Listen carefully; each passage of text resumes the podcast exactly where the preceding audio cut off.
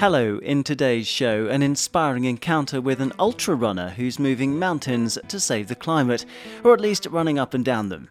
A report on rights abuses in Central African Republic during the country's elections, latest data on global refugee resettlement numbers, and a good news update on coronavirus vaccine shipments bound for Africa.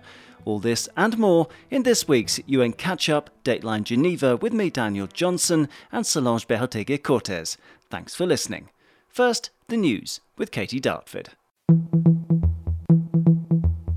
A UN report covering the human rights situation over the past year in the Central African Republic has called for an urgent end to mountain abuses and violations.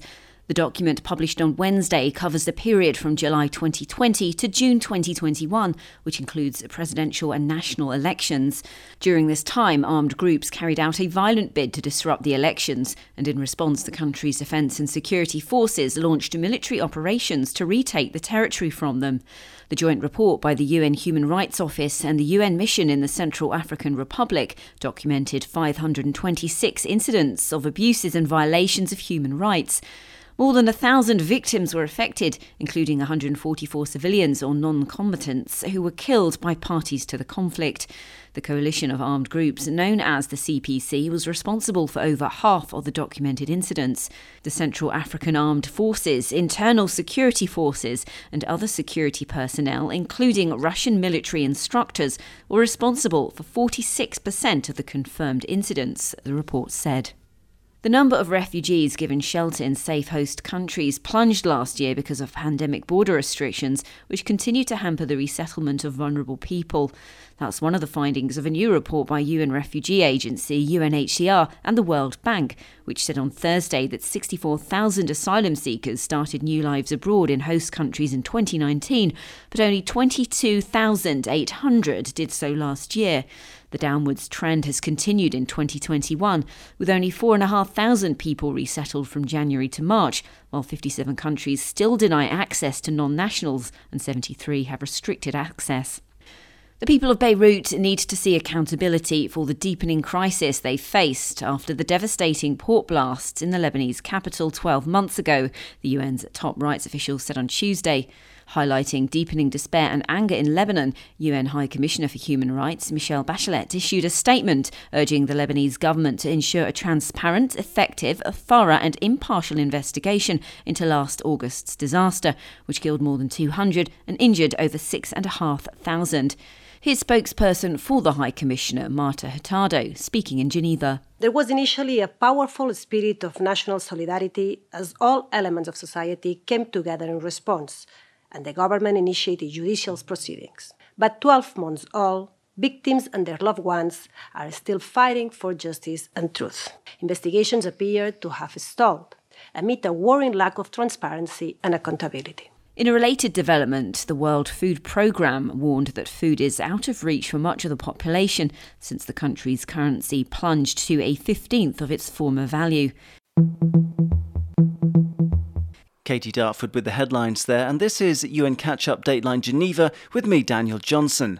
Now to this week's interview, which is for World Humanitarian Day 2021, which falls on Thursday, August the 19th. This year's global campaign is called The Human Race Against Climate Change, and its aim is to get all of us to do something physical for 100 minutes between August the 16th and the 31st.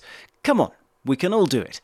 The idea was inspired by the fact that natural disasters are affecting vulnerable people in aid emergencies more and more, plus the upcoming climate summit in Glasgow, Scotland, that's happening in November. To talk about why it's important to get moving on this now, I spoke to ultra runner Fernanda Maciel, who's lent her support to the campaign, and Kirsten Mildren from the UN Humanitarian Coordination Office, OCHA, who we'll hear from first. So each year we hold this global campaign, and the whole humanitarian community takes part in it. And that's NGOs, that's UN agencies, and it's the Red Cross movement. And normally we focus on aid workers or the people that we're here to serve. This year, though, we felt because of the climate crisis and how it's affecting humanitarian operations, that we really needed to focus the campaign on climate action and particularly making sure that the voices of the most vulnerable are sort of front front and centre at COP26 in November.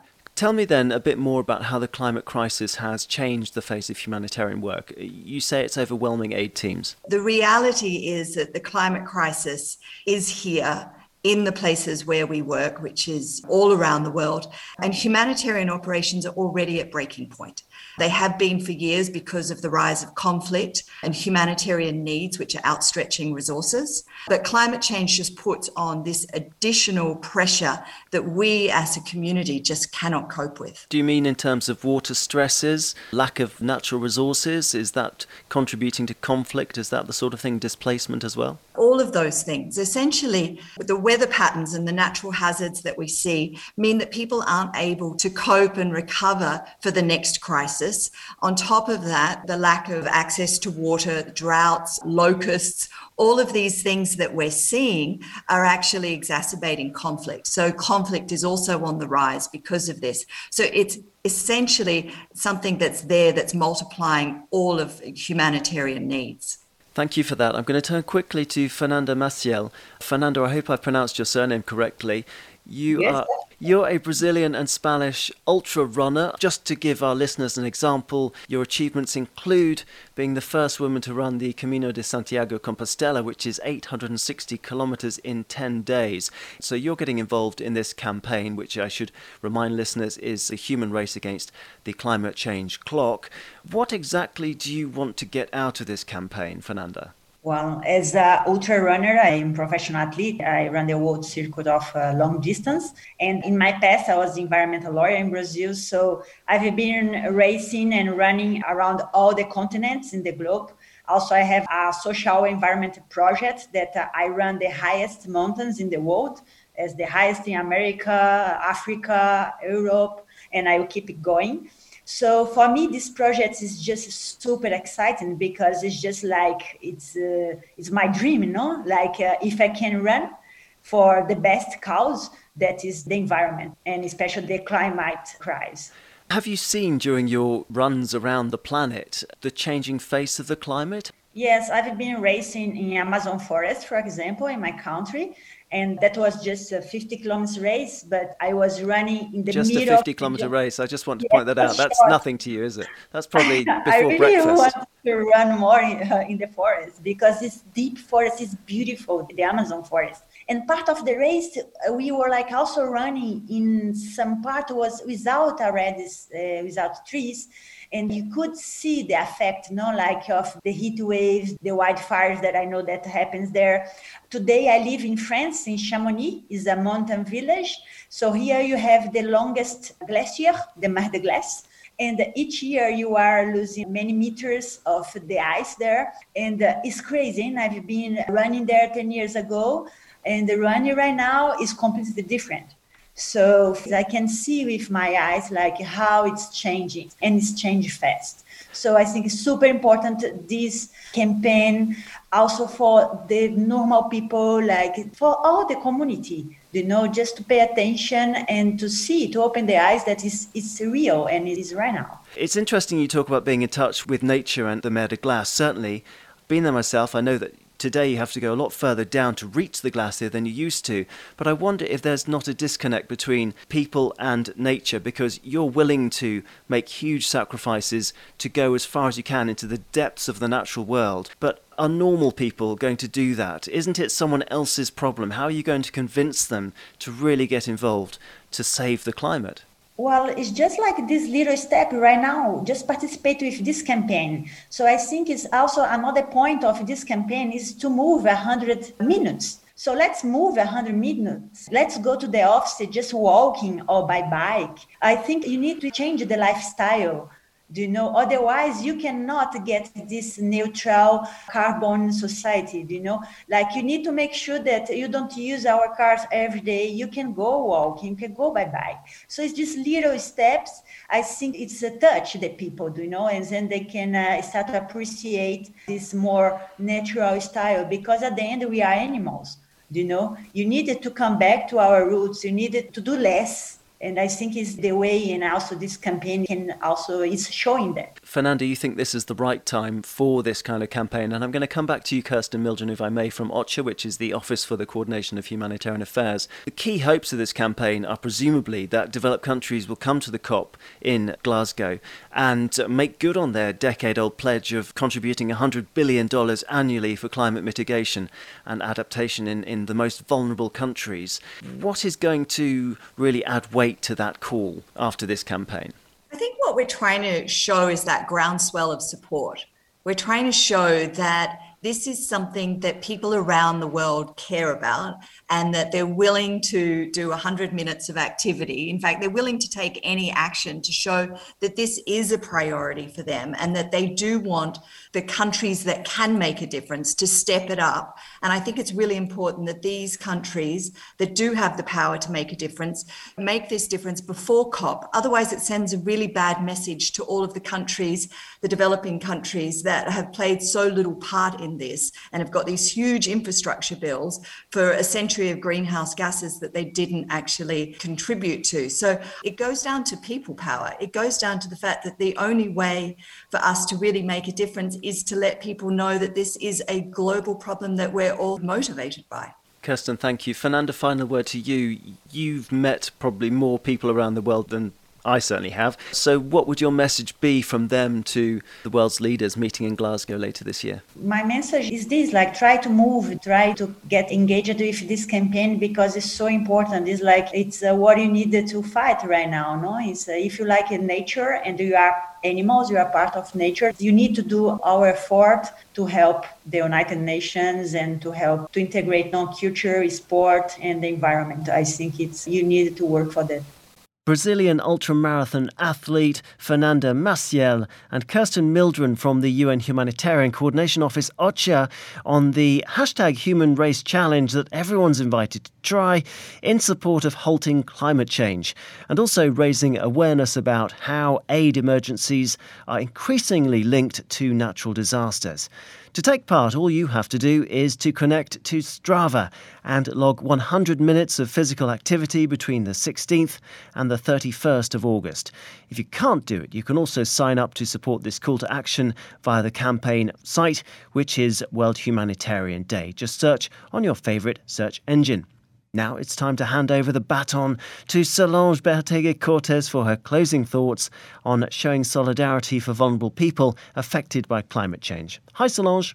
Hola, Daniel.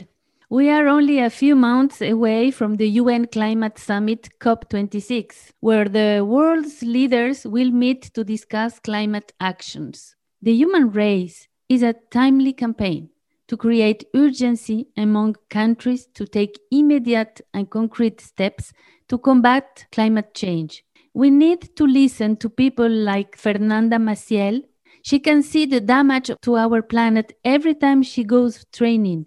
The glacier, the mer de glace that she talks about, it's so sad to see it shrinking year after year. Yes, and just before we came on air, Solange, you said that the interview and the campaign reminded you of some very fine athletes from the Inca Empire in South America. What did you call them again? Yes, chasquis. These were Andean runners. Chasqui is a Quechua word, one of the indigenous languages in Bolivia and Peru. And during the Inca Empire, these young runners were considered the Inca's personal messengers, and they moved quickly along the empire's road network in the Andean mountains. They were known as chasqui because it means to exchange or to give and take, which is the same thing because they exchanged, gave, and took from one to the other the goods they were carrying. However, Daniel, just as important as the message delivered by the runners was the action taken as a result of the message. We know that we start this race for the climate with deep inequalities, and we are running out of time. But the message we heard from Kirsten and Fernanda is powerful. Global challenges require a global team. The message from the Human Race campaign must be acted upon at the climate summit in Glasgow and elsewhere through concrete action in our daily lives, if possible. Let's make a sprint to get there in time. Thank you, Solange. Now, I'm not much of a runner like those Chasqui messengers or Fernanda, who we just spoke to, but I will try to log 100 minutes of physical activity on Strava between the 16th and the 31st of this month. Listeners, that is all we have time for today. Next week, we'll be heading to Ethiopia's war torn Tigray region for an update from UN mental health counsellors who are helping children who've been displaced and traumatised by the long running conflict. As ever, if you'd like to get in touch with us, you can drop us a line on UN Geneva's Facebook page, Twitter, or Instagram accounts. We hope you've enjoyed the show and can join us next time. Bye bye for now. Ciao, Daniel. Hasta pronto.